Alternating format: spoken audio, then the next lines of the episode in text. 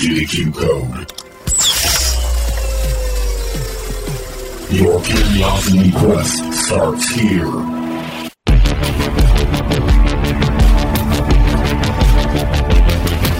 Hey, welcome in everybody to another episode of the Q Code Podcast. Danny, Travis, and Alan here, and we welcome you in. And thank you to everybody who listened to our last episode about which cinematic universe would you or would you not like to live in. And if you haven't listened to it, you can go back and... I mean, it's not like you need to listen to that one before you listen to this one, because no, there's a very there is no specific, continuity.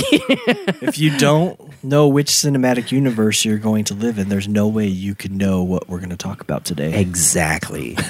So, but I, I know this is like a random thought before we get into our awesome intro question that you came up with, Trav, but you know how we've always called them Q-coders? Which is awesome. I don't know if we've always called them that. Like, we've called them that on Meaning occasion. Our listeners, the Q Coders. But I also thought, what about Q Code Nation? No.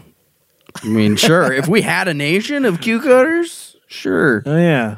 We would call them Q Coder Nation. No. All right. Let's get into it. Yeah, what, we, do, uh, we do have a good episode again every week. But this week, I mean, we are getting into that time of year. It's October, feeling a little spooky. Not that this is necessarily like a uh, like a Halloween episode or anything like that, but we're kind of getting into those type of themes this month. And this week, we are going to be talking about Bigfoot. Now, a lot of people talk about Bigfoot, but our focus today is not necessarily on what we believe, but as you'll notice, there's not a lot of pictures and footage about Bigfoot flying around well, out there. There are, well, but not a lot of clear, clear pictures. Let's let's get that clear, pun intended. um, I don't know if that was a pun. Yeah. Play on words. Anyway. What um, is a pun day? Sunday pun day? Yep. So we're going to be talking about that today on, you know, our Bigfoot robot and why can we not find them, because where are they? If so, like Trav said, it is, yeah, it's a little more of a focus on maybe our, like, reasons that we found that could explain why there isn't a lot of evidence of a Bigfoot, and or just going into kind of our thoughts on the psychology behind Bigfoot, not so much Bigfoot itself and his psychology, but, or his or her, because we their? don't want their psychology. Well, but, yeah, because we wanna... haven't even found one, how are we going to have any Bigfoot psychology? Like, there's a course in the psychology for Bigfoots. They need help, too.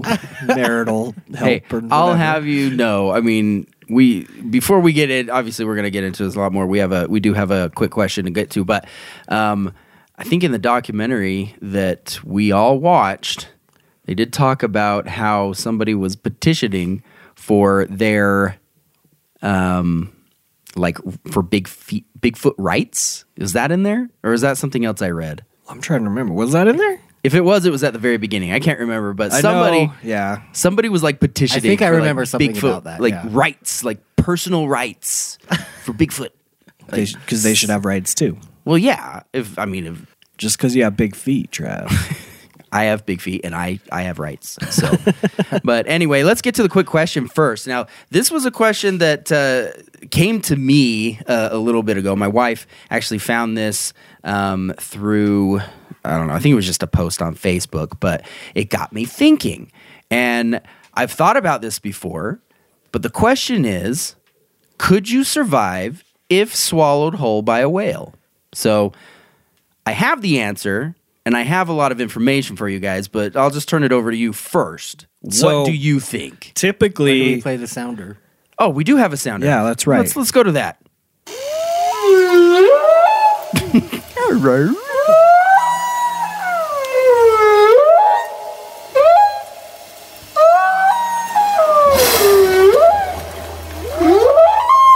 Yeah. So, do you like do you like music, Trav? Yes. Do you like songs? Yes. Do you like whales? Would that not be like the same thing? Music and songs. Yes. That was a whale song. Um, so I bet you loved it. It was wonderful. So, but what I was what I was saying before we uh, did the Awesome Sounder was um, basically, typically Trav, if he would have come up with a question like this, I would have probably gone and researched it. But I asked him personally, I said, hey, do you want me to look into this, or is this something you want me to come in blind? And I don't know if you did any research on it or if you came in blind as well. I'm Alan. blind. Okay. Blind is bad. So, yeah, we don't have any clue the information and the knowledge that Trav's about to drop on us.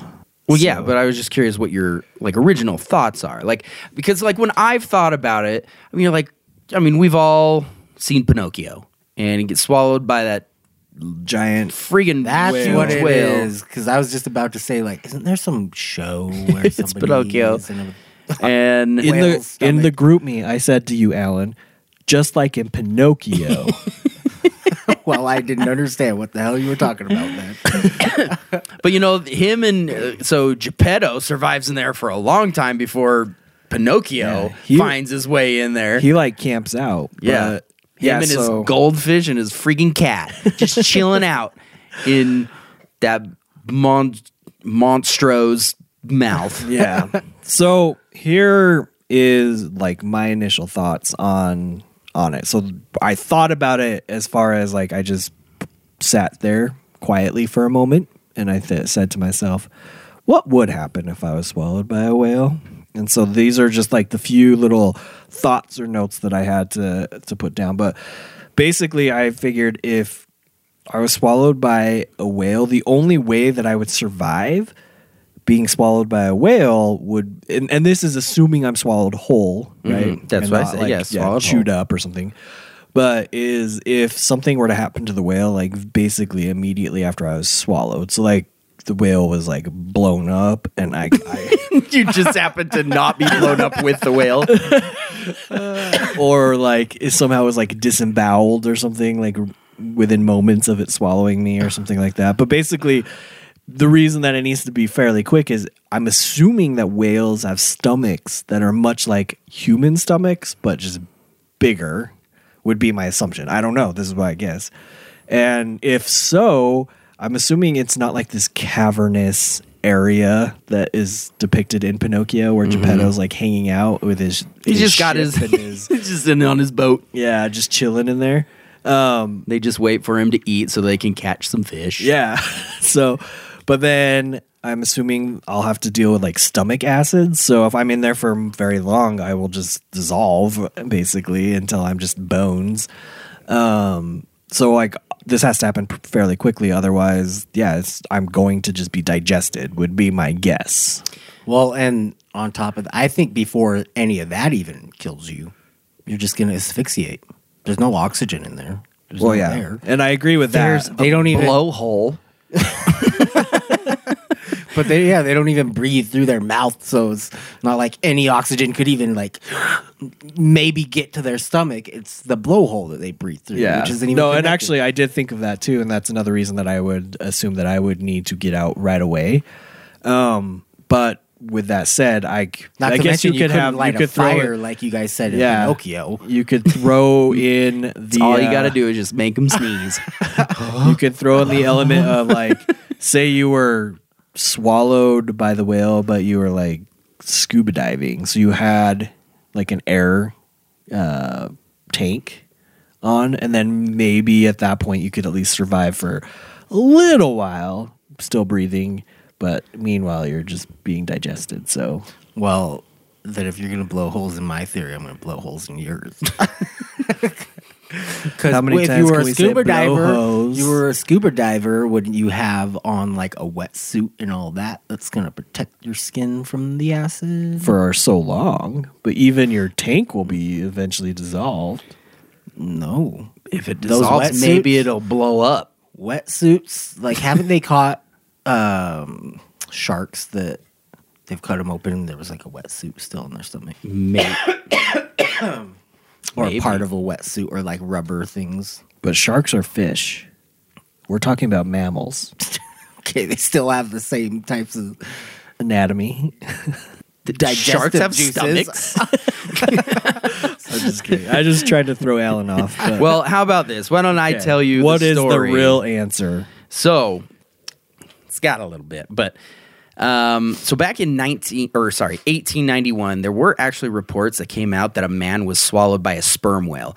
So, like, I think when a lot of people are thinking of this, at least in my head, like the largest mammal is actually a blue whale, right? Which you feel that that would be the one that, like, if you're going to be swallowed, maybe that's your safest bet. But the I guess the sperm like, whale has like a bigger mouth, the, right? So yeah, the sperm whale has a bigger mouth, and so that would be like the ideal one if you were going to be swallowed whole. Well, but do blue whales or which don't some whales? I think blue whales do. Like they don't eat big things. They just like. They yeah. have like that. They just weird, suck in the plankton. They have that weird mesh in their mouth, mm-hmm. like a net thing, dragnet type thing that just like filters out all the plankton and stuff. Yeah, yeah. So, so you couldn't really even get swallowed by that. So I think sperm whales are the same way too. No, no. Do they eat meat? Just hold on. Okay. Let's just let's just get through this here. So you know the reports came out that a man was swallowed by a sperm whale, and although survived, he was never. The same again. So the story is told that the man, whose name is James Bartley, was swallowed when a whale attacked his ship. He wasn't retrieved until the following day when his crew found and killed the whale. But when they brought it on board, they cut the whale open. They found an unconscious but a very alive James Bartley. However, his face and arms were bleached white, and he was blind, courtesy of the whale's stomach acids. Oh. oh. So he does have stomach acids. As the years went by, though, people began poking holes in his story. So wait, back up a little bit. I apologize. How long was he in there? A day. Okay, so twenty-four hours. Yeah. So, you know, the questions that they're asking, like, wouldn't the stomach acids do more than just bleach his skin? Like, I mean, he's not the Joker. You know, he falls into a a vat of acid and just has a white face and just a big old smile. Yeah, like that. He comes out with a big old smile. Let's put a smile on that face. But, uh, but you know, because of now, you know, the the times and, uh, you know, science is a thing that oh, we have. Science. And uh, which can help us get to the bottom of this conundrum. So... Here's the story, or here's why the story is most likely a myth. So if you did get swallowed, the first obstacle would be to actually get past its crazy array of teeth. Each tooth is approximately twenty centimeters long, which is about the size of an average chef knife. And they have about forty to fifty of them. So... Like, are they sharp teeth? They're though? Pretty sharp. They're not like shark teeth. They do come to a point, but they're they're like spaced out too. So... I mean, they're probably eating, like, fish. So they have yeah. stuff. So sperm whales are, like, gap-toothed. Yeah. Okay. So if you do get past the teeth, you know, if by some miracle you do that, you'll have to make you'll have to make it down the throat. And so not only in that situation would it be dark and slimy. I mean, that's flipping gross. You're going down the throat of a whale. But there would be lack of oxygen and an increase in methane gas. So as you'd continue your way down the throat, you'd also get the fun sensation of the hydrochloric acid eating away at your skin. So even before you get to the stomach, it's already happening. Wait, should they explain it as fun? No, that's what I threw in there. Oh. that, fun that fun sensation of the acid eating I was, away at you. I was being you. a little... Uh, facetious. Facetious. How do you say it? Facetious? Facetious. Facetious. Yeah. But uh, so as impossible as it seems to make it through the throat, the next stop is the whale's first and largest stomach because a sperm whale actually has four stomachs. So you go into the first one and just like everywhere else, you're going to have a bunch of stomach, stomach acids acid. just eating away. So let's just say that like you're just bathing in that for a minute and then all of a sudden you're just shoved into another stomach and then bathe in that and shoved into another and another. There, by the time you're at the fourth stomach, you're pretty much just going to be a pile of bones, mm. which at that point you are then just shot out the anus. So in your little poop submarine. Yep. So, you know, basically science-wise, you could not. And there's no way that he could have survived a whole day in the belly of a whale. Okay. So, so my assumptions were correct. Yes. But it's interesting to think about, yeah. isn't it? So did they ever find out what really happened to the dude? Like what, how did he get bleached white? Michael Jackson disease. And why was he blind? Helen Keller disease. I don't. I have no clue. They didn't really go into that in the like. Was I mean? So he just came and told the story to people himself, or yeah, I think so. Hmm. But then again, like he had a crew, so it's like his crew would have to go along with it. It's like, okay, guys, we're just gonna tell everybody that I got eaten by a whale. I don't know why this is a thing, but obviously, I'm going home. But let's just anybody if bleach. If anybody tells the truth, you're out of a job. No more fishing for you guys. So, but Captain, how would you find me? You're blind. Yes. How many times am I going to get just a yes I today? I don't know what to say to it. Anyway, all right. Well, there. Yeah.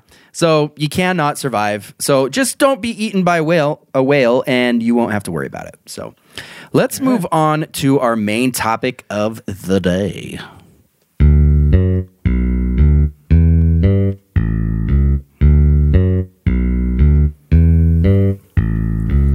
I went a walking in the woods one day, met me a Bigfoot.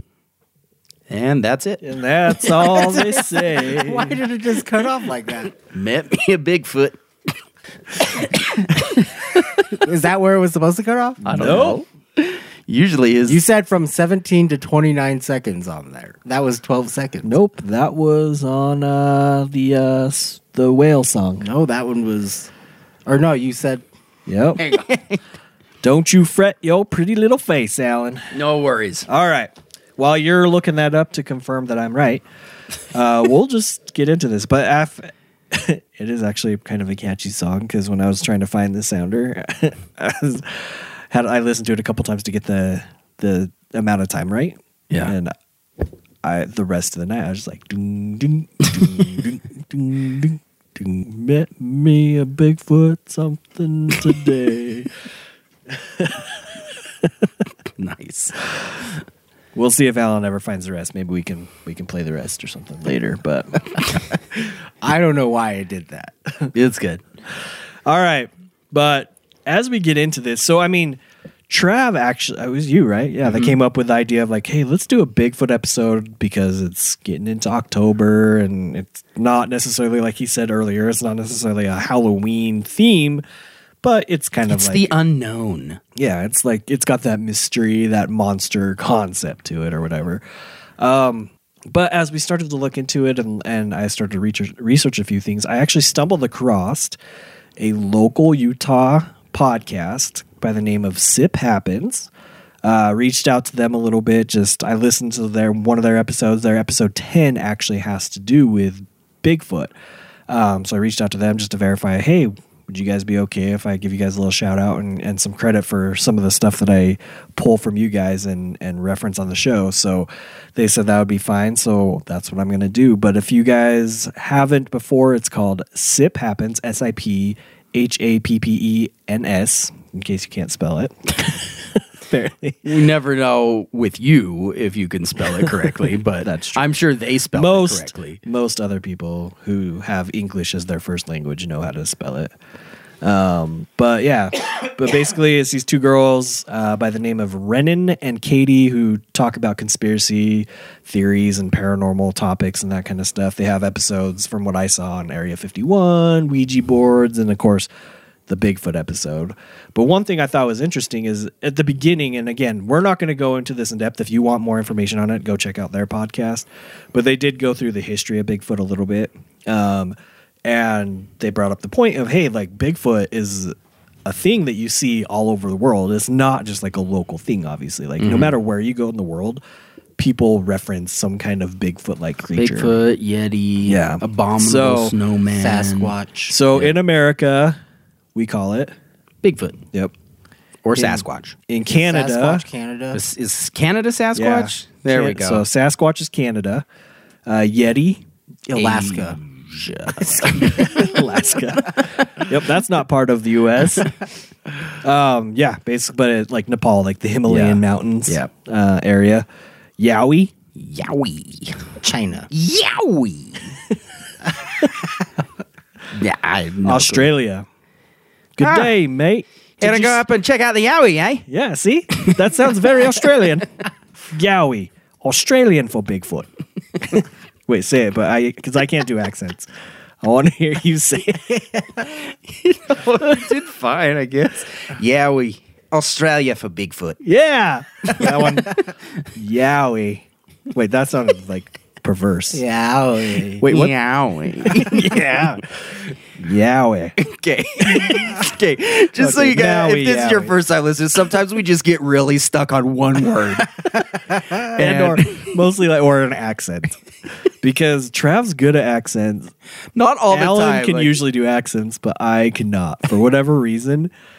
And like, I just will start it. Like, my accents always turn into like Asian accents. Anyway. Or, but the time that you try and do Asian accents, then it turns like British or yeah, something. Like, you can't. Weird. You're not consistent. Okay. So, what do you think they call them in Indonesia? That's just, that's what we get.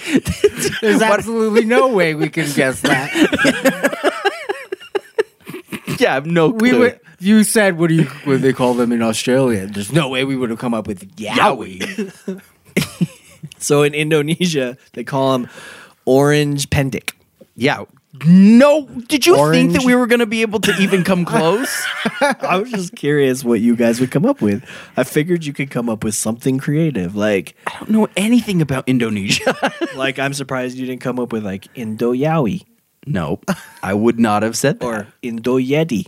Or Orange Just appendix. Because it's in Indonesia, it has to start with Indo. Or Indo Sasquatch. Indo Bigfoot. Yeah, but it's Orange Pendek. Uh, and... Paganda is the name for it in, just take a guess. Paganda. Uganda. Okay. Africa. Af- Part, yeah, somewhere. Uh, the Africa Nile. Somewhere. Somewhere in Africa. Nigeria. It's actually Iran. Dang it! But I agree with you. Like, if I would have, actually, if I would have heard Paganda, and that's all I heard, I would have probably guessed, like, China. Yeah. But that's only because of Pagoda. Wakanda forever! Well, I thought Africa. Paganda forever! I thought Africa because Paganda sounds like Uganda. Well, that's what I said. Yeah, yeah, yeah. I agreed. No, you We're guys on the same page. I, I agree with you guys. Like that's, but I would have never. I mean, Iran would have been far down my list of things I would have guessed. But yeah, or, so I mean, th- that's just. What do they call them in Wakanda? I don't know. In Wakanda? Okay. Are you looking at a joke? Up? Oh.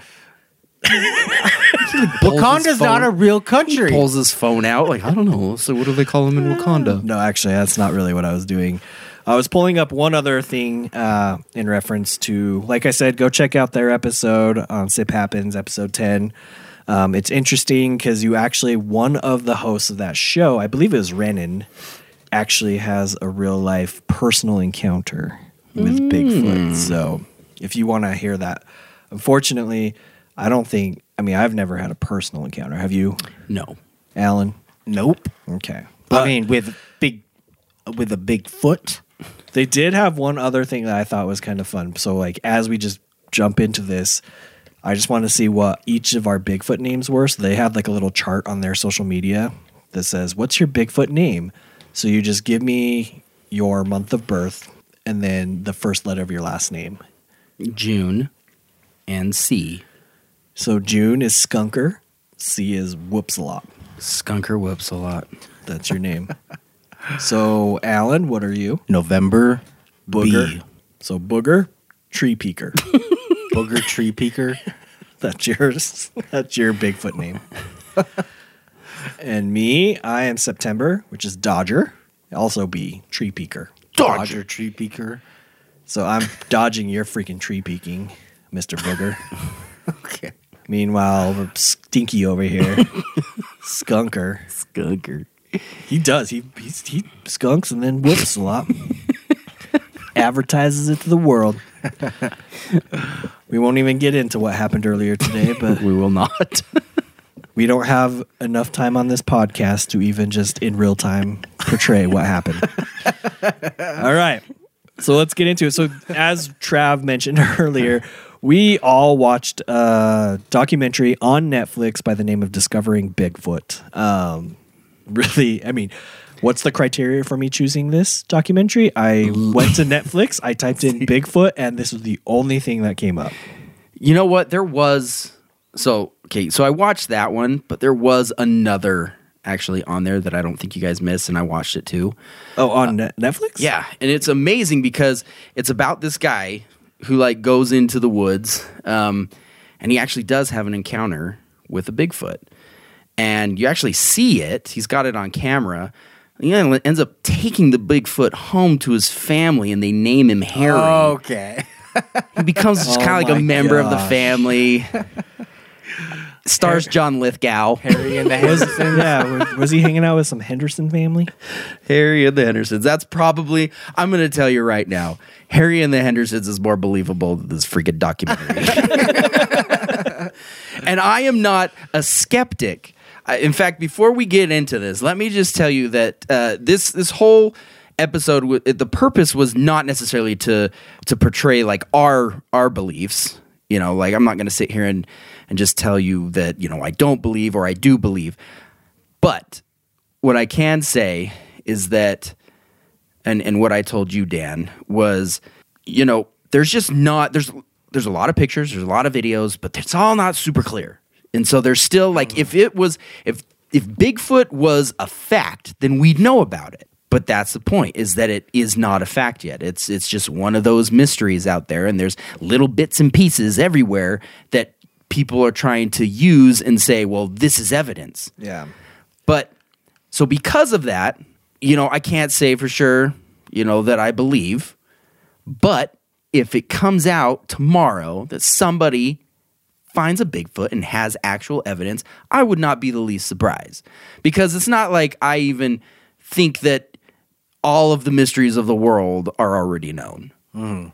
So, I mean, there is, there's a way that big, f- big foots, big feets, that they yeah, can. Yeah, what new, is the plural for Bigfoot? Bigfoots. Well, like new species of animals are being discovered yeah. all the time. Like, uh, dare I say multiple per day. But usually when we're talking about that, we're talking about like deep ocean type species yeah. or... Or insects, like in the Wait, Amazon or something. Dare like you say that? He does dare. But, multiple a day? Multiple a day. But, you but know. We're talking about like tiny little bugs. Yeah, that, and organisms, you know, and things and like that. And that have like a tiny little variation. But in this day, like, are new species. Back forever ago, you know, before technology was a huge thing. Or I'll also or, throw plants in there. But, you know, it's it would probably be easier to to just, you know, throw that belief out there and for a bunch of people just be like, yeah, haven't seen it, but, you know, just because I haven't seen it doesn't mean I can't believe it. Well, nowadays, I mean, you have so many scientists, hunters, trackers, military, uh, well, technology. Yeah, I was going to yeah. say the technology Cameras is a huge like everywhere. It. Like you go on YouTube and you can basically find impossible things caught on tape all the time. Like people are just in the right place at the right time and seem to have their phone out. And you're telling me that not one single person can catch like a non-blurry photo of this this beast? Mm-hmm. And so even with the new iPhone that has three cameras? Three cameras. Hopefully well, you're pairing it with the right that network. Is, that is a meme that's out there. Um, but basically it says maybe the problem is Sasquatch is just blurry. That is true. Oh. He could be just freaking blurry. So maybe we, they are clear pictures. He's like the Predator, but instead of invisible, it's just blur, blur vision or whatever, blur mode. Anyway, so that's that's only as far as my skepticism goes. Just that like nothing has been presented that is like yeah. super believable, just because it's not fact. And I think that's how we all. Th- I mean. I- Maybe Alan's different, but I think he's pretty much the same as me because he's very scientific-minded and very uh, process thought-oriented as far as that goes. So, yeah, I think I speak for all three of us when we say, I think, one, we it would be cool if they actually came out. I would love there said, to be a Bigfoot. Yeah, there is actually a Bigfoot, and here's proof of it and, and whatever. Yeah, it would be but, like, to me, one thing I would love more than anything is for aliens to be real, like aliens visiting Earth. Yeah, see, but there are so many movies about aliens destroying Earth and killing us. There are not many about Bigfoot killing us. There's the one about Harry and the Hendersons, and he's the nicest creature. But so I would, I would be all for Bigfoot being real with real evidence. But like, as much as I want aliens to be real, and as much as I think like there could be a possibility that aliens are real, have they been to Earth? I would need facts. I would need like actual evidence. Yeah, and I think that's where we all, where we all come down. Uh, I mean, the line is basically we're not like disbelievers because we just want to be skeptics. Mm-hmm. We just are. We just don't have a hard any hard hard evidence. So then, therefore, we cannot assume that there really is Bigfoot. Yeah. So I guess it's more the line, and we'll kind of get more into this, at least in, into some of my thoughts as we as we talk about yeah. this pod or not the podcast, the the, the documentary. documentary. So so yeah, tell us a little bit about the documentary. So the documentary, first of all, and I think you guys had the exact same feeling on it, is you get into it, and my initial thought is like, is this legit or is this a farce? Like, I thought is this it like was... a joke, or is this guy like really trying to make an actual yeah, documentary? I thought it was satire. Okay, so. Let me kind of explain to you folks who have not seen this why we immediately thought that it was satire. I mean, the guy, because it's, it's, and I also don't know how it made it onto freaking Netflix. Okay, because it seriously is like this one dude, he's got a few cameras and he's basically just filming everything himself. And then um, later on, he, he gets a couple of people to join him, but he's just, it's almost like he's just filming it with his phone, and then he's got a he's got maybe like a drone um, that's filming him too. But like first like couple minutes is, is just him kind of introducing himself, and and it's got this music in the background. It's like ja-da-dunt, ja-da-dunt, ja-da-dunt, ja-da-dunt. And then meanwhile, this guy is dressed in all camo, and he's just like action shot, action shot, and he's like hopping across little streams. Yeah, and just running. And then, and like, uh, jumping down hills. Yeah, jumping down hills. And, and there's... So there's that's like my first note on here is, why does the creator of the documentary interlace a series of shots of him running through creek beds or traversing a snowy slope or driving his all-terrain vehicle through puddles? It's another one. And then every... And he, like... It's not just the beginning, though. It's throughout the entire documentary. Every every few minutes, there's just, yeah. a, like... Like thirty, it's a little montage of him, of him doing, doing these, shots. yeah, like running through more creek beds. It reminded like, me of us in high school when we were making all these different movies, and we just and wanted we to just look like, cool. Action, like yeah. let's just throw in cool music, and then I'll just like run, and we'll put it in slow mo, and that's basically what this was. And uh, what was also funny to me was just that he's he's narrating. This whole time too, uh, and yeah, he self narrates. Yeah, he self narrates, yeah, and he's like, he's like, he's telling everybody a little bit about himself, and he's like, I am a an expert in camouflage, and then like there's a shot of just like a bunch of trees, and then he and, just and like then all of a sudden he up. pops up in one of those like sniper outfits, and then like it goes to another scene where it's just now in the snow, and he pops up in another sniper outfit. It was just that that exact scene though with the snow, and I know we're getting off on a side tangent because we're supposed to be talking about Bigfoot, but we're just yeah we gotta talk about this guy. We're setting the scene, yeah. But like I don't know if you guys noticed it, but it looked like because he buried himself, yeah, to blend in with the snow, right? But he was com- his face was just completely covered. Yeah, there's no snow. way like, he was actually looking like, at anybody. He was yeah he was just like, okay. Just say action, and then I'm going to pop up, but then I got to hurry and get, like, it's so cold. I can't breathe. I want to know, in those situations, who else, like, is actually filming him. Because he's like, nah, okay, we're going back out to the wilderness. He's like, no! Ah, this is so dumb. Like, I'm tired of filming your action shots. But anyway. So I'm glad that we noticed, like, some of the the same things, but that was another question of mine, and another reason that was, like, hard to believe what he was saying all the time is because, yeah, he says, like, yeah, I go out on my own. I'm by myself. I mean, he makes a point to let you know, especially in some of the beginning scenes, that he's, like, by himself, mm-hmm. and he's exposed, you know. And with that said, he will also have shots where he'll call them like different video clips. He'll be like, this is clip six or clip whatever, right? And then when he shows it, though, there's one towards the end of the documentary where he's like, I always take this one path when I leave because mm-hmm. they always chase me out. And yeah. I go the same speed, but this time he runs so he can get down to like a blind spot so he can try and capture film. His blind spot is literally a rock. Like a teeny rock. That he has to jump behind. And it's like probably like six inches off the ground. Yeah. Like you you still like, can see him. It also kind of reminds me of like, like when he did it, you know, like, when you're down in the basement, you flip the lights off and you hurry and run up the stairs, and then you like get in your bed and you cover yourself yeah. in the covers. Like that's just what like reminded me of, because he's like hurrying, running down. He's like, and this time I was running fast enough that I could hurry and get to the blind spot. So he's like, he just like sits there for a second. Yeah, but then he like moves to go to another location to try and like, because he's like, I'm going to surprise him by backtracking a little bit to try and capture film of him, but.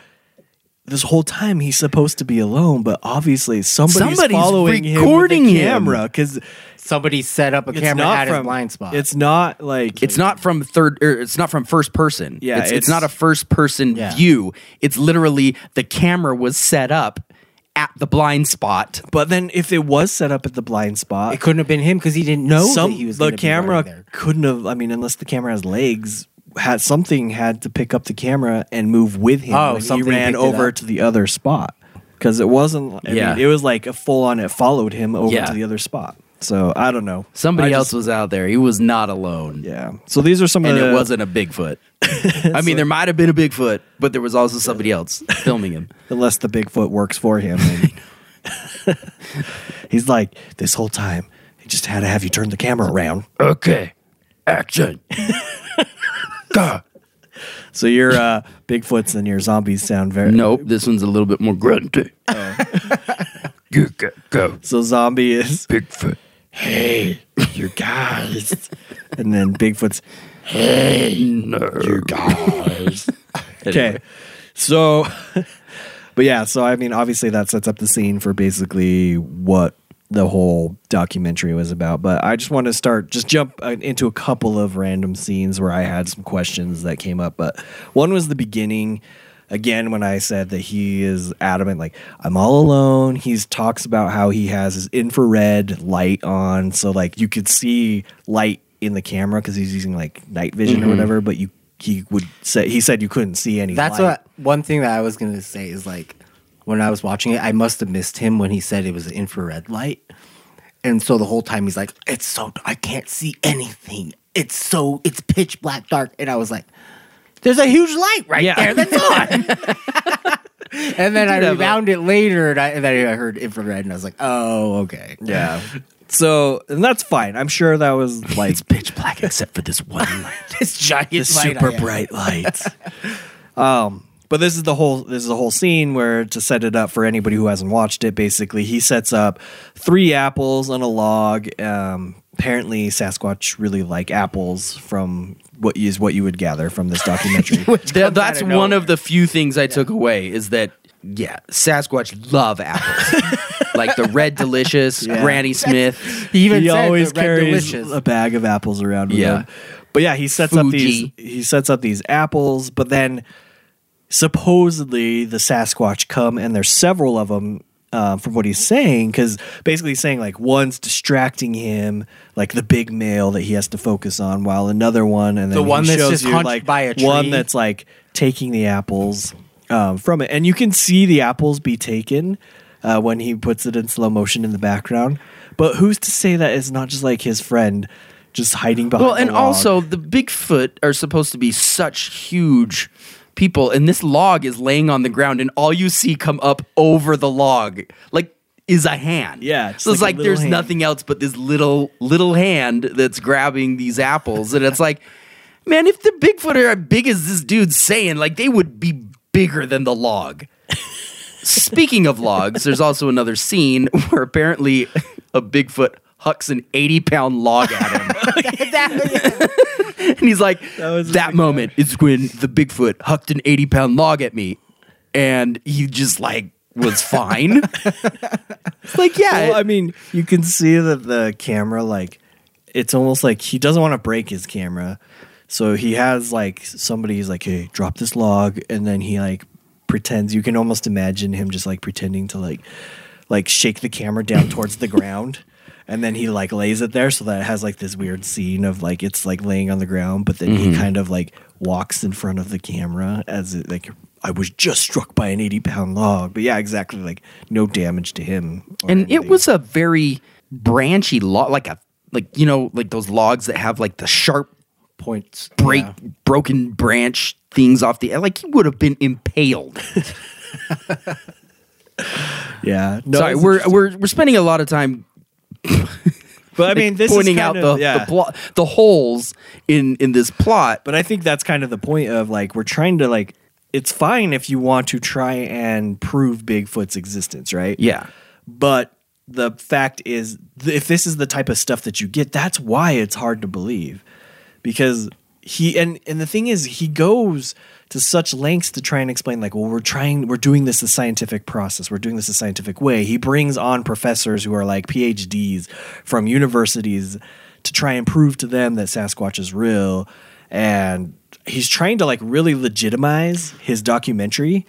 But in doing so, he leaves so many holes that it's very hard to believe yeah. because of some of these other things. Well, in a sense, like the, the thing that I got from it too is just that although these professors from these accredited universities were willing to at least accept the idea that Bigfoot could be a reality. Yeah, could exist. Could exist.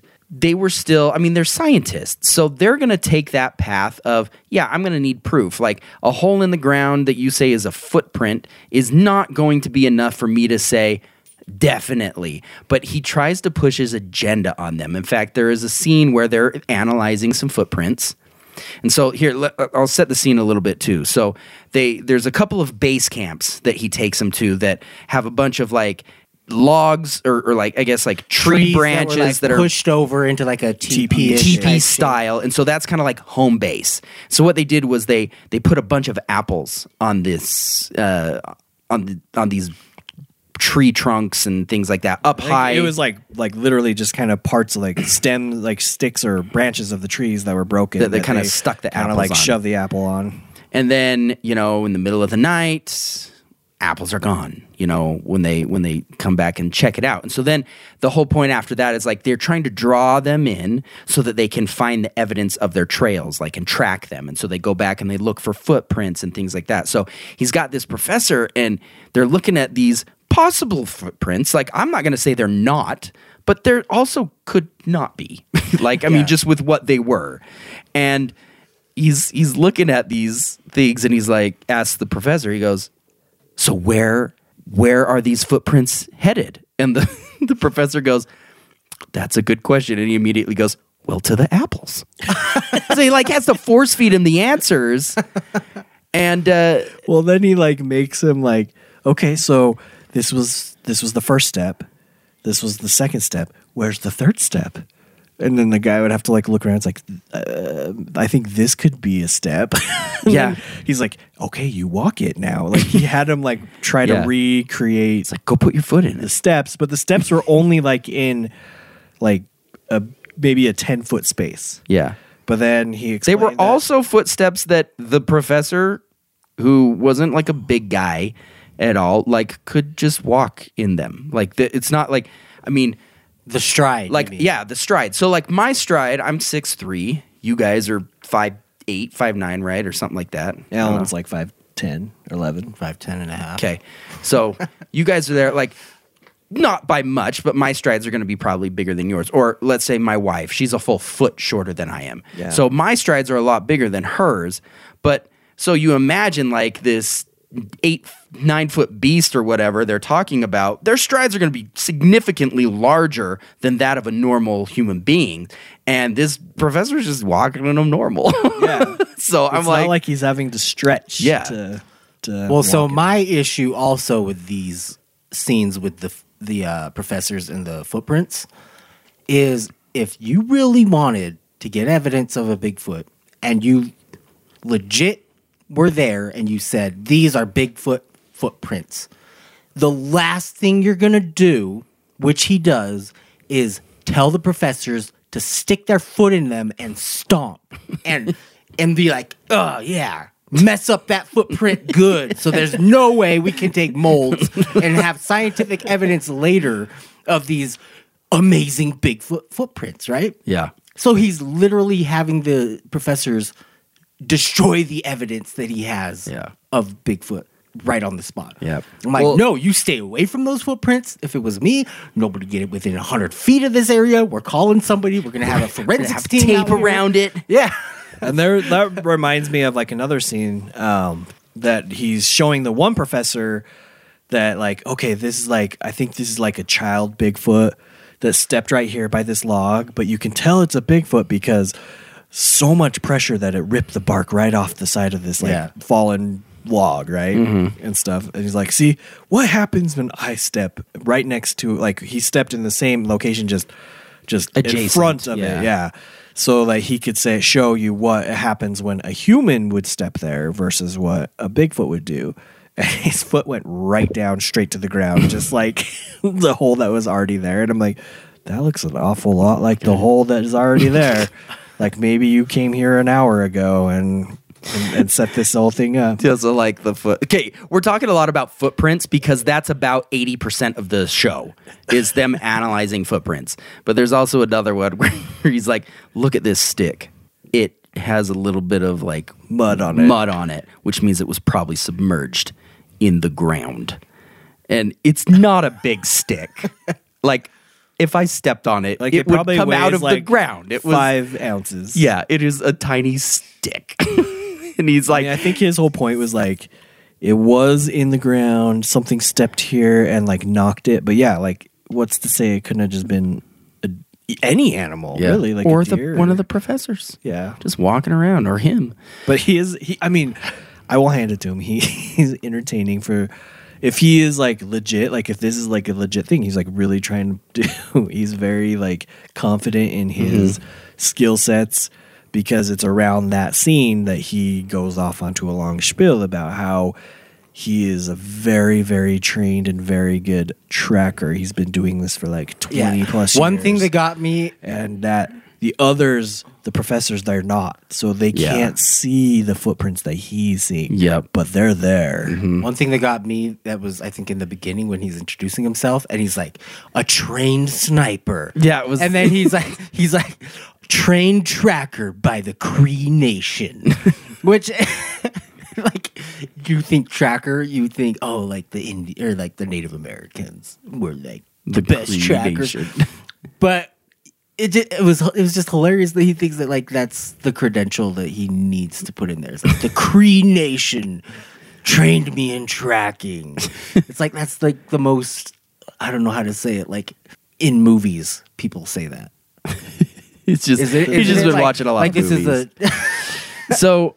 I mean, I will say this, and we've got some other stuff that we got to get to um, surrounding this, so we can't spend all of our time on this on this uh, documentary. But the reason why the professors were were actually willing to go out with him is because he has been able to produce some type of actual like f- like video evidence of something. Now, to me, I mean, I'm not going to say whether or not I believed it, you know, in what he was showing was true. Like, because there was one that uh, it was like that last shot that he showed of, uh, I think this they called the it like where the. He blinks? Yeah, where he blinks. Yeah. So it was like, and it was a real, very real blink. But I mean, to me, that could have been, I mean, it looked a lot like a gorilla face. But I mean, I don't know. Like, and I'm not saying that a gorilla was out there. Like, you could have had a shot from at the zoo, at the zoo or something of a gorilla just between a couple of trees and staring, and then blinks. But then he's got some other um, Sasquatch faces that are in some trees that don't even look anything like that. Yeah, like not even the same, even near it. Um, in fact, to me, they look kind of like that guy in Star Wars. Um, Oh, man, I don't even know his name, so I can't even do it. But he's kind of got, like, like, the little beady eyes and then, like, the big old lips. And he's like... but uh, it's, it's very good of the description. It's in one of the originals. I can't remember No, I name. know, I, but surprisingly, I actually do know who you're talking okay. about from that description. Well, so, um, oh, go ahead, Al. So, like, how, how are we doing the rest of the segment? Like, because I have a little bit list of, like, all the things that... Yeah, so I was just going to go through a couple more things about the documentary, and then if I don't cover them, why don't you go over what you have? But these are just really quick.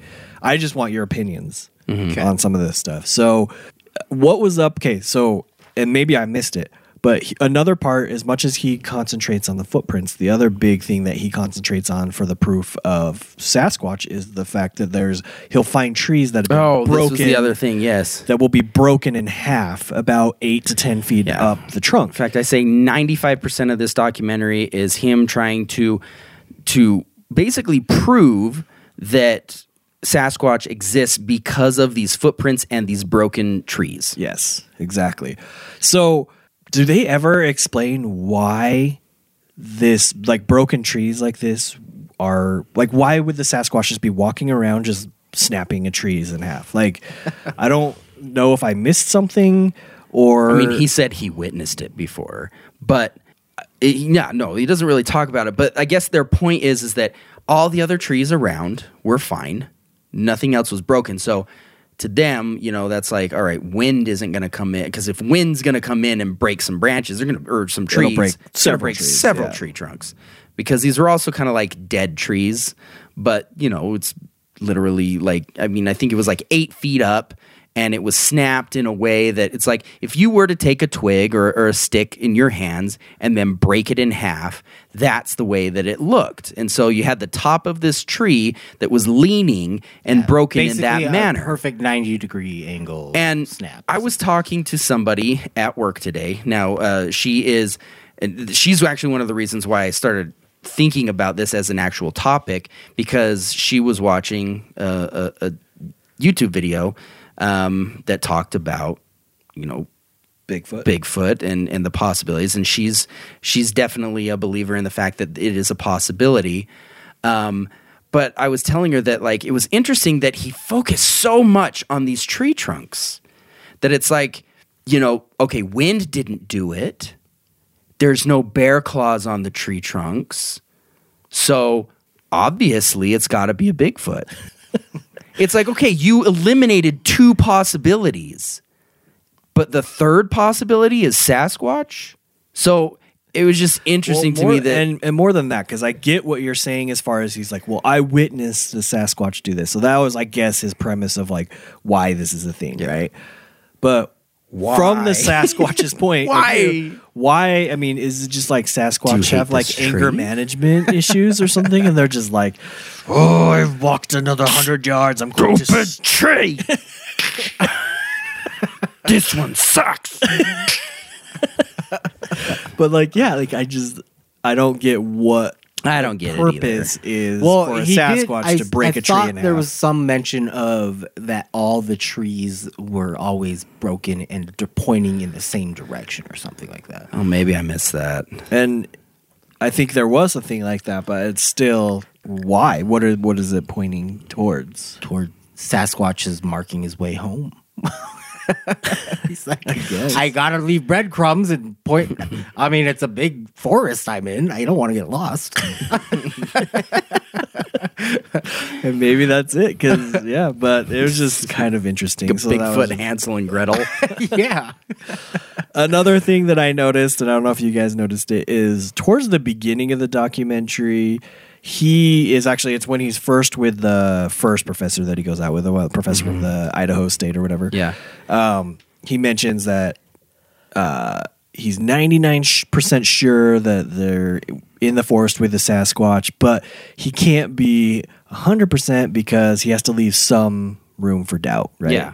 But then after that, throughout the rest of the documentary, he mentions that he's one hundred percent sure about everything mm-hmm. the rest of the way. So it's just kind of interesting that he's just like, he goes, he makes a point to be like, I can't be a hundred, you know, you always have to leave that element of doubt. And then the rest of the way he's like, yeah, I'm one hundred percent sure. I'm one hundred percent sure that this was done by I'm a just Sasquatch. Gonna say it. It was a Sasquatch. uh, but yeah, like he just, he definitely has that. Like you said, he's always leading with his comments to try. Yeah, and it's kind of pushing his own person. agenda on everybody, and leading it's like, weakness. And I can just tell you, like when you're watching this, did you guys get the sense that just the professor was just super awkward the whole time. Like, like he didn't want to say, like, yeah. he knew that this was for a documentary and he probably agreed to it and he thought this might be fun. But then he was like, ah, oh, crap. Like, I got like some credibility at stake here. Like, I'm a freaking professor. Like, overly, I can't just it's just like somebody who's trying to be overly nice yeah. and tolerant. Because every well, that's time, the other thing yeah. is there's the whole scene where the one professor, like, he's supposed to leave the next day, mm-hmm. but by the light of the fire, he catches a glimpse of what he's like, could be a Sasquatch, right? Yeah. So if he legit was like, they're like, flat out was a Sasquatch, if this would be like the find of the century for somebody, especially in his position, mm-hmm. don't you think that he'd call and be like, God, dude, I'm like literally like, so close to finding Sasquatch. Yeah. I'm going to stay for an extra couple days. But no, like he's just like, I got to get up and go. My flight is leaving before, probably before just, morning. So he probably had all of his stuff packed by like midnight that night. And he's out just waiting here. for day, daylight because I got to get out of here. I got to leave. um, But yeah, did you, what did you have, Al? Did you have any other points or? Well, it was just funny to me. Um, That every so every time he he says that that was like a Sasquatch that growled or whatever to my right, and then there was a third one, a third Sasquatch mm-hmm. like to the left that growled, and you can hear these growls. He also was layering background music on top of the growls. Yeah, I don't know if you guys un, if you guys caught that, but I was like, if these are legit growls of a Sasquatch that you caught on tape. You're not going to layer music onto it just to make like the show more intense and be like, oh yeah, background music with these growls. No, you're going to like, we got to isolate that growl. Yeah. It's like you got to isolate the growl so that people can hear it, right? Yeah. So it's another it's another thing of like you're destroying prime evidence that you supposedly have and you're just destroying it. Yeah. Yeah. There was a moment where he like, you guys heard the the term like white fanging.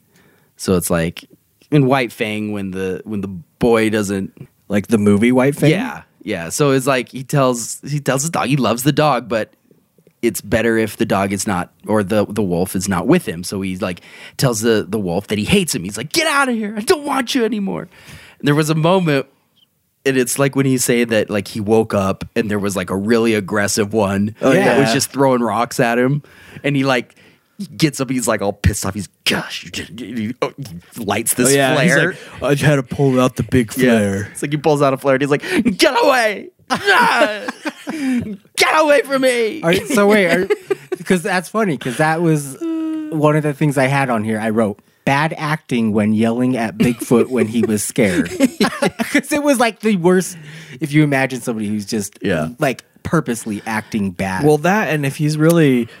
scared, like for if you're really scared for your life, why would you like stop, get the camera set up, press record, then light your flare, and then start yelling yeah. at the at the Sasquatch? Anyway. But there was one other spot that I was just glaring to me. So as Trav said, he focused on the footprints mm-hmm. like for a huge portion of this documentary, right? Yeah. So there's the scene that he's with the second professor, and this is when he's saying.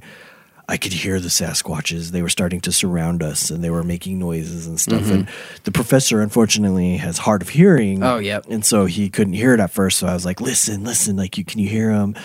And it wasn't until they got closer. But he's like, there's one over there in those trees right there. And there's two of them coming down the road. And there, there's this super long, like, straight, mm-hmm. muddy road, right? Yeah.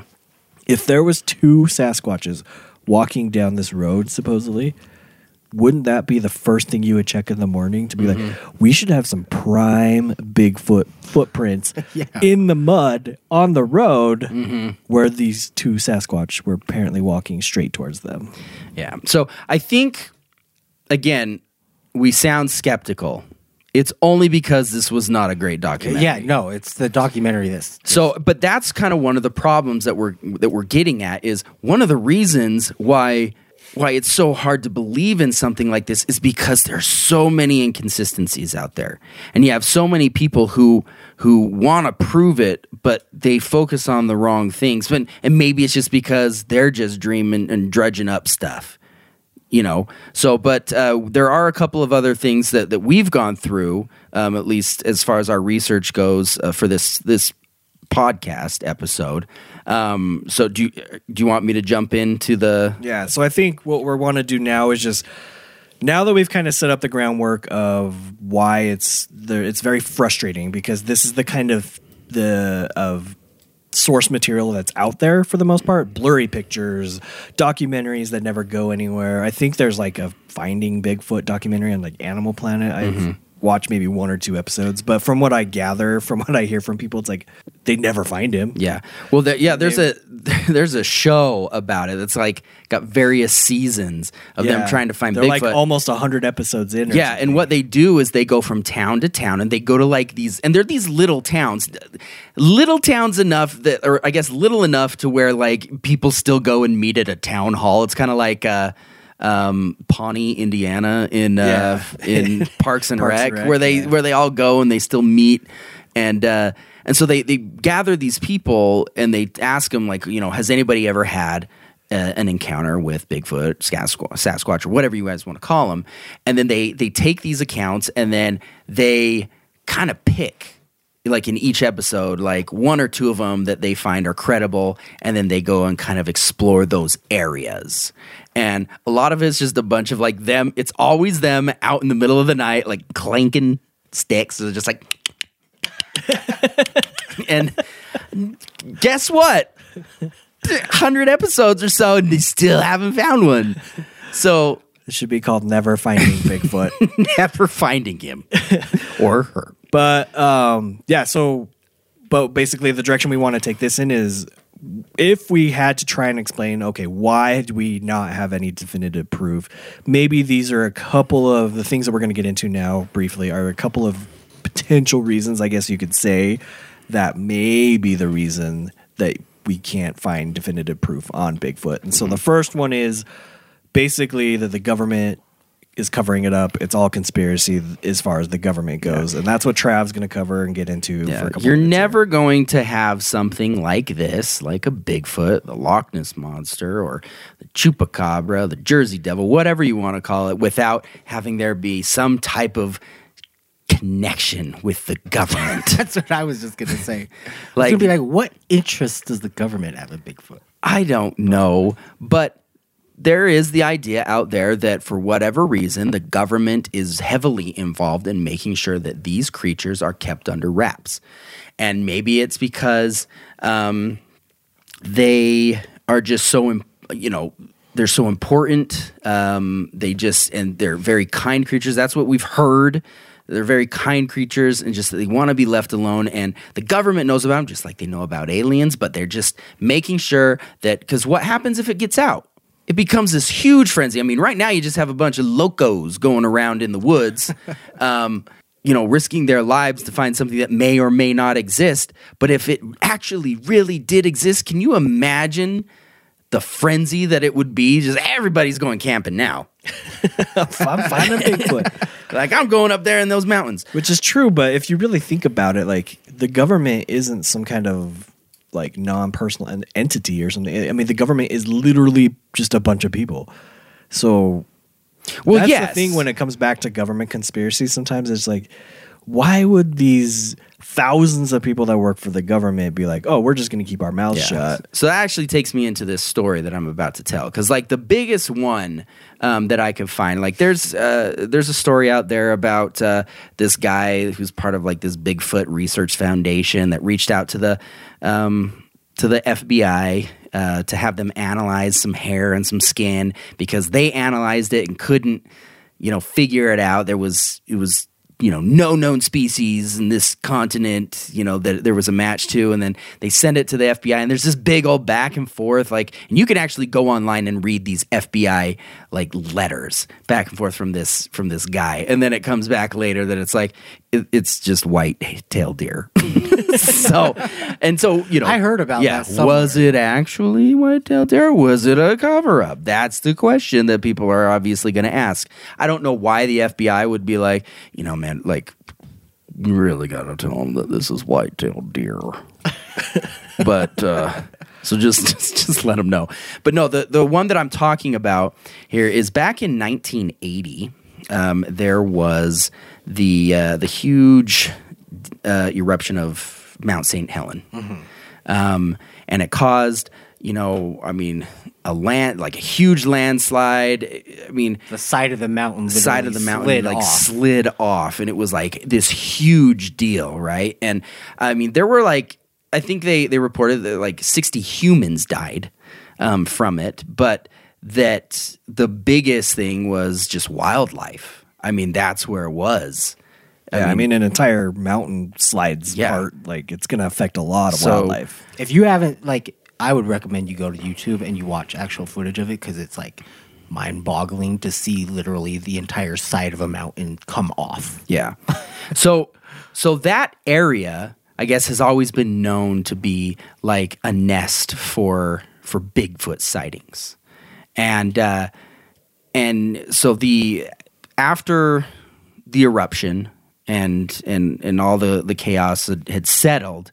You had the um, oh, what was it? It's the United States Army Corps and Engineers that were going in, and their job was to basically like go in and start cleaning up the the the forest area. I mean, you had a lot of dead animal carcasses all over, and they were just piling them up. They were picking them up in nets, connecting it to because uh, obviously you can't get like vehicles up there, so they're connecting them to these helicopters and they're lifting them out and everything. And um, and let me just pull this up really quick so I can just kind of read you what the what it said. So uh, there are stories that the entire operation to recover possibly five or six Bigfoot from the pulverized remains of Mount Saint Helens was coordinated by the United States Army Corps and Engineers.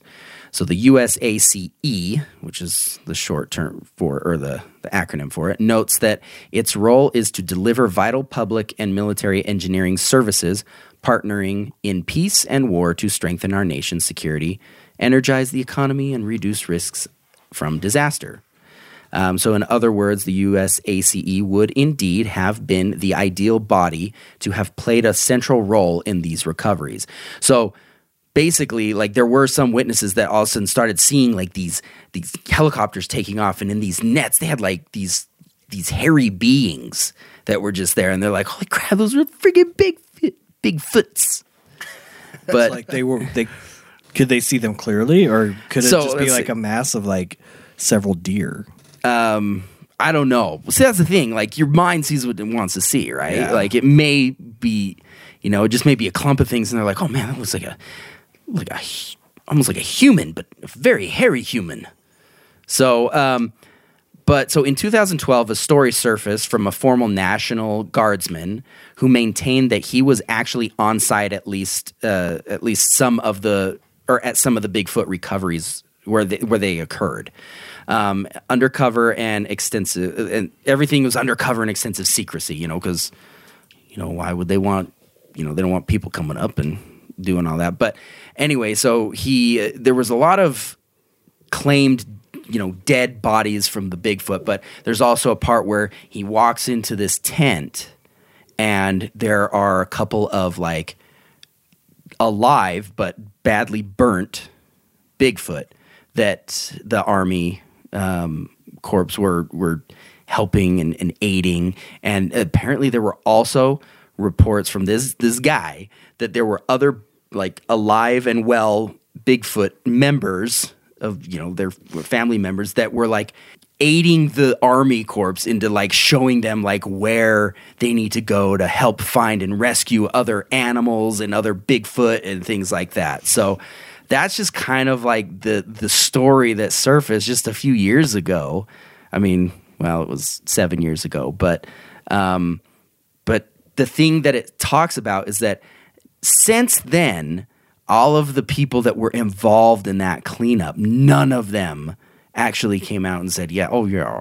Like, because mm. you think that, like, I mean, somebody's going to say something, especially, like, if they knew that they could get tons of money. Like, they're going to say something, and it's only this one man that is saying that it actually happened. Yeah. So that's where the problem lies. Like, you could have a government cover-up, but not everybody's going to shut their dang mouths. Yeah. I mean, just look at politics in general.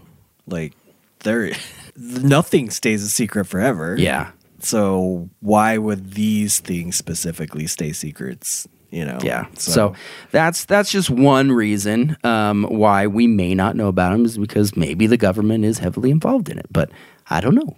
Yeah. What about you, Dan? So uh, an alternate uh, theory out there is basically that Bigfoot or Sasquatch is an, actually an interdimensional being and is not actually uh, kind of like a, like a giant ape that just resides here and is flesh and blood twenty-four seven on Earth, you know. Mm. And that's why we basically can't find them. So a, na- a man by the name of John Keel, uh, he apparently was the author of the Mothman Prophecies, was the first mm. to coin a term uh, called ultra-terrestrial, which basically means that it's beings from a parallel dimension, mm-hmm. is, is what ultra-terrestrial means. But since he kind of came out with that theory, now you have the Bigfoot community that's split into two facets, right? So you have one side that's like, nope, Bigfoot is just a giant ape that hides in the mountains. It's just it's just a matter of like, we just have to find him and capture him, or, or find a body or something like that, right? Mm-hmm. And they are very upset with the other side, who thinks that they're, they're interdimensional beings or ultra-terrestrials. And to me, the first thing that came to mind was, that's like the kettle, call, or that's the proverb, proverbial kettle calling the kettle black. Pot, Pot calling oh, the kettle black. It's the proverbial kettle calling the kettle black. Yeah, I knew I was getting that wrong. I was like, I swear it didn't say kettle twice. But yeah, I mean, but basically it's just these two facets. Neither one has definitive proof of their theories, but they're fighting amongst each other, you know, instead of what probably would be more helpful is if they work together mm. and, and try to find scientific uh, proof. But there was another, uh, it's not a documentary, it's more of like a talk that I found a video of on uh, YouTube. I will be the first to admit I did not watch the entire thing. It was almost two hours long. Oh, yeah. Um, but I just started watching it, and I ended up watching the first thirty to forty-five minutes or so. Um, but after, at that point I got the, I mean, I'm fairly certain I got the gist that the guy was now just going into like more personal stories and mm-hmm. stuff like that. But the first section was more him describing to everyone that they are in fact these interdimensional beings. With one facet, I don't understand this. Like, if we go back to it, the dude that was in the documentary that we watched, mm-hmm. how would you describe his hairstyle? Uh, business in front, party in the back. Yes. This professor was like Mullet? in a suit. He was like talking. The first shot you see is him from the front. And you just see, oh, like, he looks kind of like a professor. But then it goes to a shot, side shot of him, and he's got a ponytail. Mm. Like in the back, and so I'm like, stereotypical why? Bigfoot. Yeah, researcher. why do all the why do all the Bigfoot researchers have ponytails? That is the real mystery. But no, so I mean, he talks about in his in his speech or whatever that the Sasquatch are indeed these interdimensional beings that travel between dimensions. Um, he said that basically there are these different groups. So there's like the main interdimensional Sasquatch, and you can recognize them because they have longer faces and their arms like extend down past their knees. Mm-hmm. So like that's the main ones. He also describes them as a hundred times more advanced than we are as humans, and they are more human than humans. Ooh, that's okay. An exact quote from him. How is more that? Human than humans. Okay. So, so this crayon, it's more red than red. This crayon is more crayon than crayon. And I mean, I think he tries to explain afterwards. He's like, because like they're just so much more understanding, and and they don't kill each other, and like there's no more hate. Like yeah, is that like but.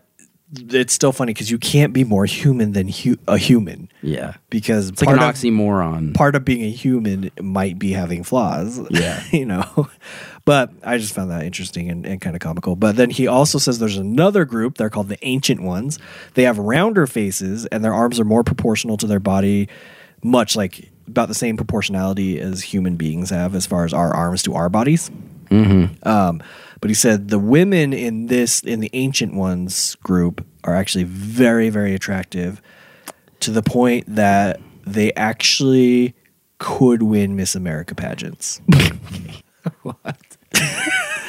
Oh, this guy's got a fetish. That's, that's all I'm saying. He's got something going on there. Uh, I mean, as far as I know, I didn't see any pictures. He didn't even have any pictures as part of his presentation, but that's that's what he said, is they, they're very attractive.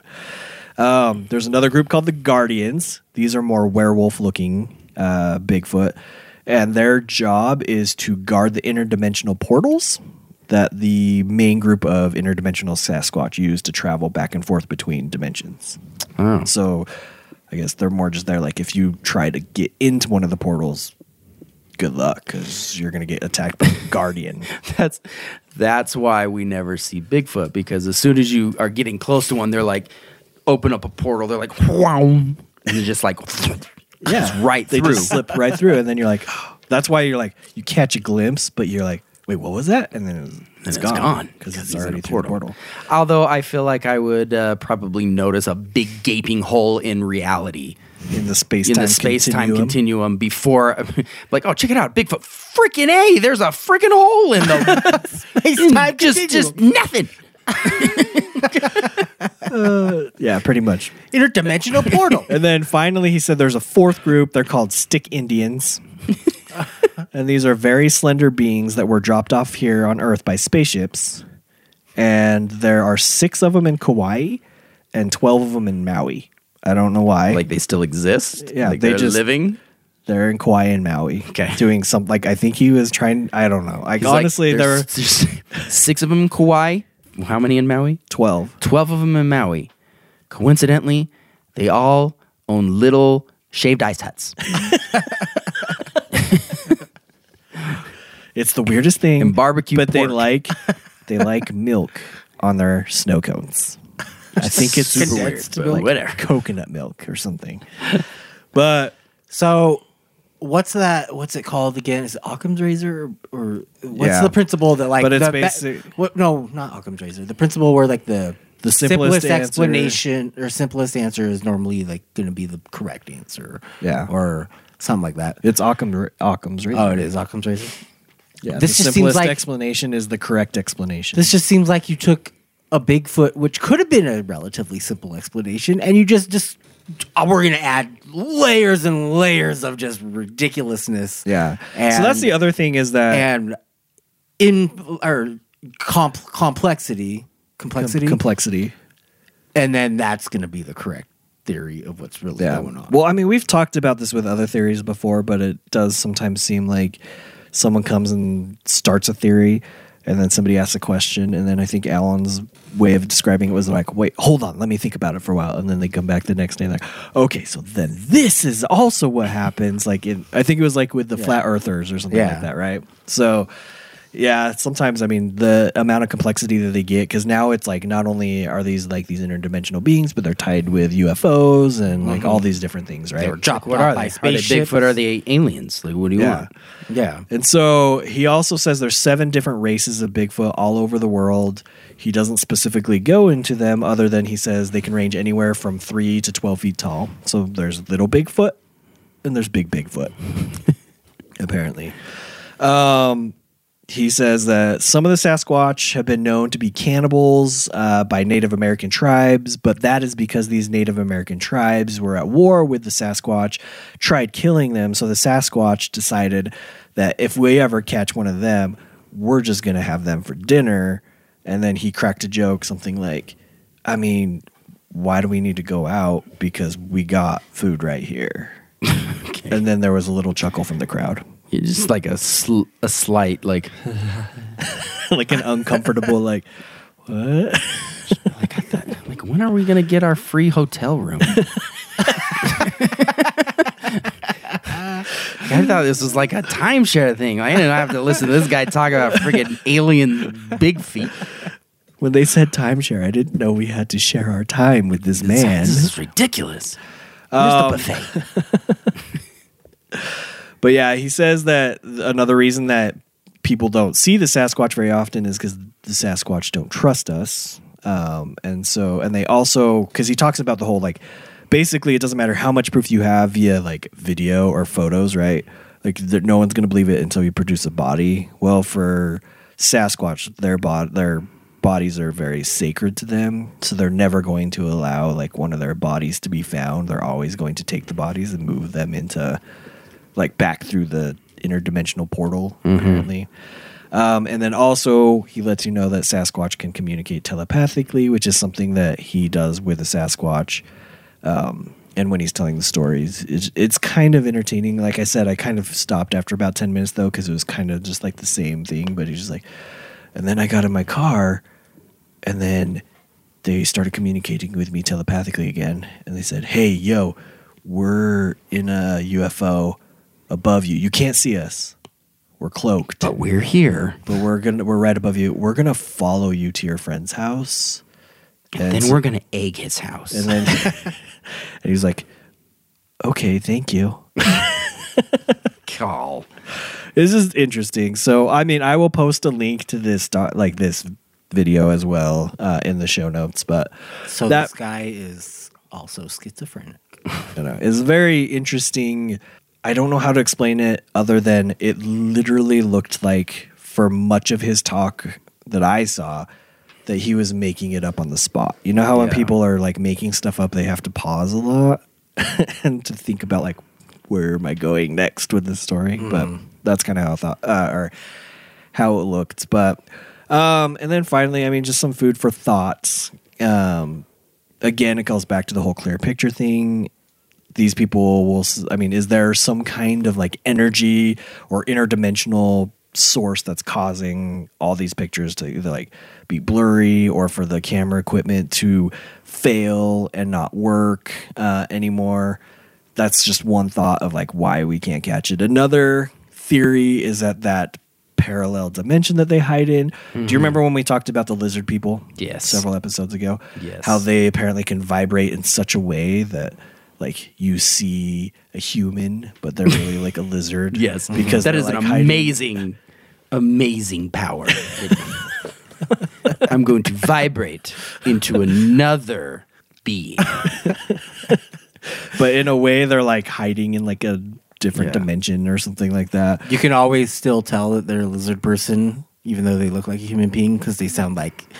I am Mark. Yeah, pretty much. Like they're talking through a fan. But yeah, so like dad's name is Mark. I know. Where do you get that from? I don't know. It's just the first name that popped in my head. Uh, but the, yeah, so there's a theory that they're maybe not like from like a completely different dimension altogether, but instead they are from like a dimension that's just like. In essence, super close and parallel, but they can kind of just like hide in there um, briefly if they need to, mm-hmm. like out of sight. So basically, it's like a spatial dimension that they can go into that we can't perceive as human beings, and they can hide. And so maybe they are like literally standing next to you, but you can't see them mm-hmm. because they're in like a separate spatial dimension, like like the spirit world. Yes. Yeah. So I mean, it's just. It's just interesting. There's like all kinds of stories out there of how these Sasquatch can obviously evade you and and avoid being detected, or whether it's the help of the government um, covering it up, you know. But again, that's hard to believe because you would literally have to have thousands of people keeping the secret. Yeah. And we all know that a group of just a few people have a very hard time keeping a secret, mm-hmm. let alone a group of like a thousand people, you know? Yeah. And so, and there's like one final, like interesting, weird story, but there's a guy named by the name of Dallas Gilbert who claims that Bigfoot uh, can communicate with him telepathically as well.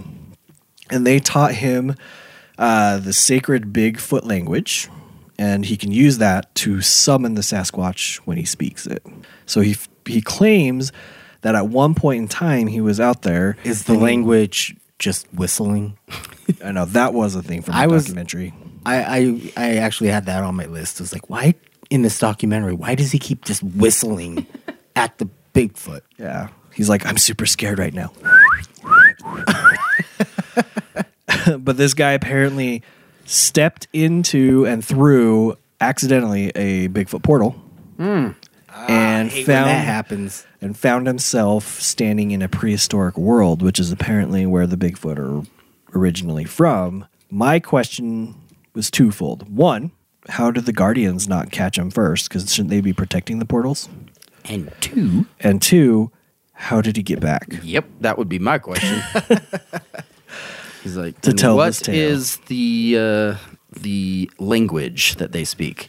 Well, I don't know a lot, but it goes a little something like this. Ooh, ee, ooh, ah, ah, ting, tang, walla, walla, bing, bang. And then he shrunk my head. So, well. You know, whenever I find myself accidentally stepping into a prehistoric world, I don't go anywhere near those butterflies. Nope, would not do not it. Not even close. Butterflies, well, am I forgetting? Butterfly effect. Oh. Because then you step on a butterfly and then the whole future's changed. That's right. Okay. So, so we're going to end here, but before we do, uh, just a little preface into a couple weeks from now, we're going to have an episode which we are calling uh, Scary Stories to Tell on a Podcast, where we are going to be writing some scary stories and reading them here on the podcast, but we're throwing a little curveball out here. Like, we're not just going to be able to just make something up completely. Um, we're going to have some things that are kind of uh, forcing almost, our yeah. hand. Almost like a hybrid Mad Lib situation. Yeah. So we're each picking from a, a, a bowl here two persons, two places, two things. And how we came up with that, Trav, is just the fact that they're all nouns. Nouns. Makes Types it easy. Of nouns. And these things that we pick, we have to include in our story, and the story isn't going to be that long, uh, maybe like a page and a half or something like that. But these things have to be in it. So we're going to write the stories, and um, and then we're, like I said, we're going to read them, but then we also kind of want to post uh, something out there so that uh, you guys can let us know which one you think was the scariest or the best story yeah. told. Are we? So, is there like any length? That we're talking a certain length, like a page and about? a half, two yeah. pages. We're thinking total like read time between five and seven minutes, okay, or something like that. So yeah, a couple pages.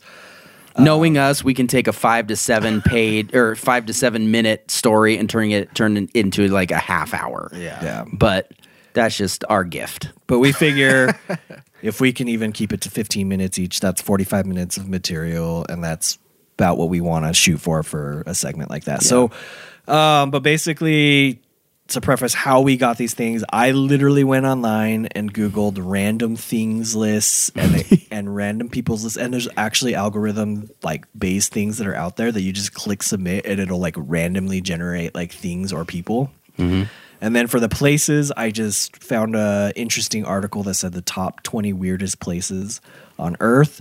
So then I just took a handful of those and incorporated them in here. So we're going to each pick two things, two places, and two th- and two people, and those are the things that we're going to have to incorporate into our story. So Trav, do you want to do the honors and, and pick pick right now? The first thing we're going to be pulling is things. Okay. So what's your first thing, Trav? First thing is headphones. All right, he has to incorporate headphones. Second thing. Next is a drill press. Oh, man, I wanted that one. You can make scary things out of headphones and drill presses. Okay, Alan, pick two things out of this bowl.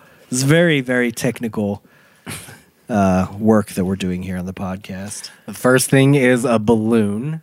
All right. That ought to be relatively easy. I know. I know where you can go with that story. Second one is packing peanuts. Man, you guys are getting all the good things. Really? I don't know. Like you? I said, I just randomly generated ten random things. All right. So Danny, pick. Okay. I mean, uh, yes, I will. So dumb. My first thing is a cork. Did you pick two? My you didn't do what we did and just pick two at the same time? Alan didn't. Is whiteout.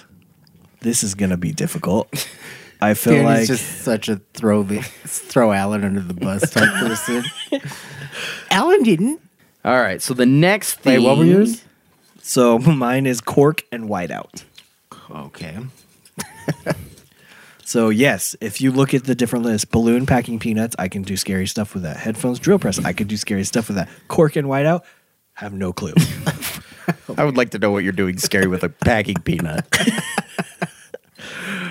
uh, you can pack stuff. Okay, the next thing. How long are you going to just... Sh- They're mixed up enough. Uh, He's mixing up ten pieces of paper like it's... All right, the next is people. All right, first is Harrison Ford. Oh, lucky. Ooh. And next is Joe Montana. Lucky. I can make something scary with Harrison Ford and Joe Montana. Your your story's like freaking writing itself. What is All right. You... He's mixing them up, but he has to do it over his head so that he you're not even the one choosing. Alan, who are your people? My peeps are Emma Watson. Oh, lucky. Hermione. And Demi Lovato. What? I could totally work them into a story. It has to be appropriate. No, I was saying, like, maybe they're friends. Emma Watson and Demi Lovato, they could totally be friends, right? Like, yeah, sure. Like, they couldn't be friends with anyone else. Like Harrison Ford or Joe Montana, that's a stretch for them to be friends. I don't know. They're like the same age. Well, I think Harrison Ford might be older. All right. My people, Stephen Hawking. Lucky. I can't make anything okay, scary you, out of this. When you write it, and you write anything that Stephen Hawking says, you ha- you have to read it. Like Stephen Hawking. And Jennifer Lopez. Oh. That's an odd pair. Yeah, I don't see how they could be friends. Who says they have to be friends, though, in my story? All right, finally.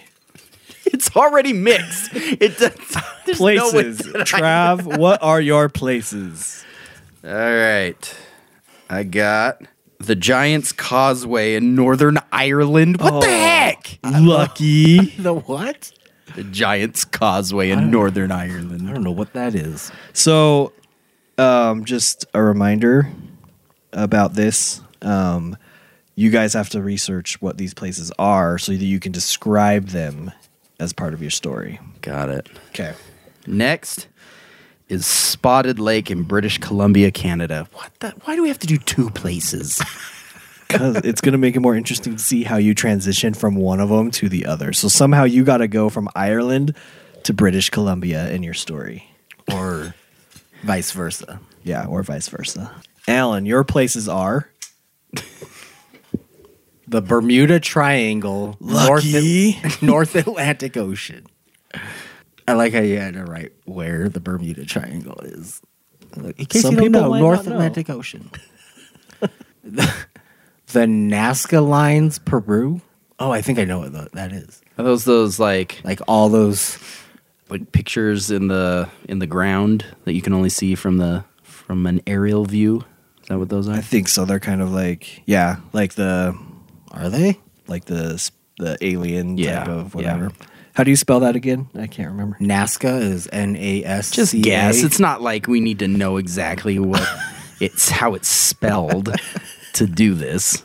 Okay. Danny, what are your places? Well, my first place is Socotra Island in Yemen. That's how it's said. I guess I'm going to Yemen. Socotra. My story sucks. All right. Second place. Thor's Well in Oregon, U S A. Thor's Well? Yeah. Okay. Well, now that we've done that, so just, you know, be ready for some, apparently some weird stories coming up. I don't even know if they're going to be scary. Yep. So decide for We're going to be so worried about making sure that we get these two locations in that we're not going to know what's going on. But so decide for yourself. Would you rather have balloon, packing peanuts, Emma Watson, Demi Lovato, Bermuda Triangle, and Nazca Lines as a story to write from? Or headphones, drill press, Harrison Ford, Joe Montana, Giants Causeway, Spotted Lake? or Cork, Whiteout, Stephen Hawking, Jennifer Lopez, Socotra Island, Thor's Well. I really want Stephen Hawking. Like, I'll trade you. I can tell you from this that I am going to have the most difficult time coming up with a scary story, while the other two have stories that have written themselves. Sure. All right. There you have it, guys. Uh, thanks for tuning in this week. We did go a little bit long, but uh, hopefully you enjoyed it. And uh, yeah, let us know what your thoughts are on Bigfoot. Do you believe? Do you not believe? Like, I mean, if you've had some type of like uh, maybe close encounter or something that you feel is relevant to what we talked about today, let us know. Catch us on our uh, social media pages, which Instagram, um, Facebook, and Twitter, and that's at Q Code Podcast. We also have a website at Q Code Podcast dot com.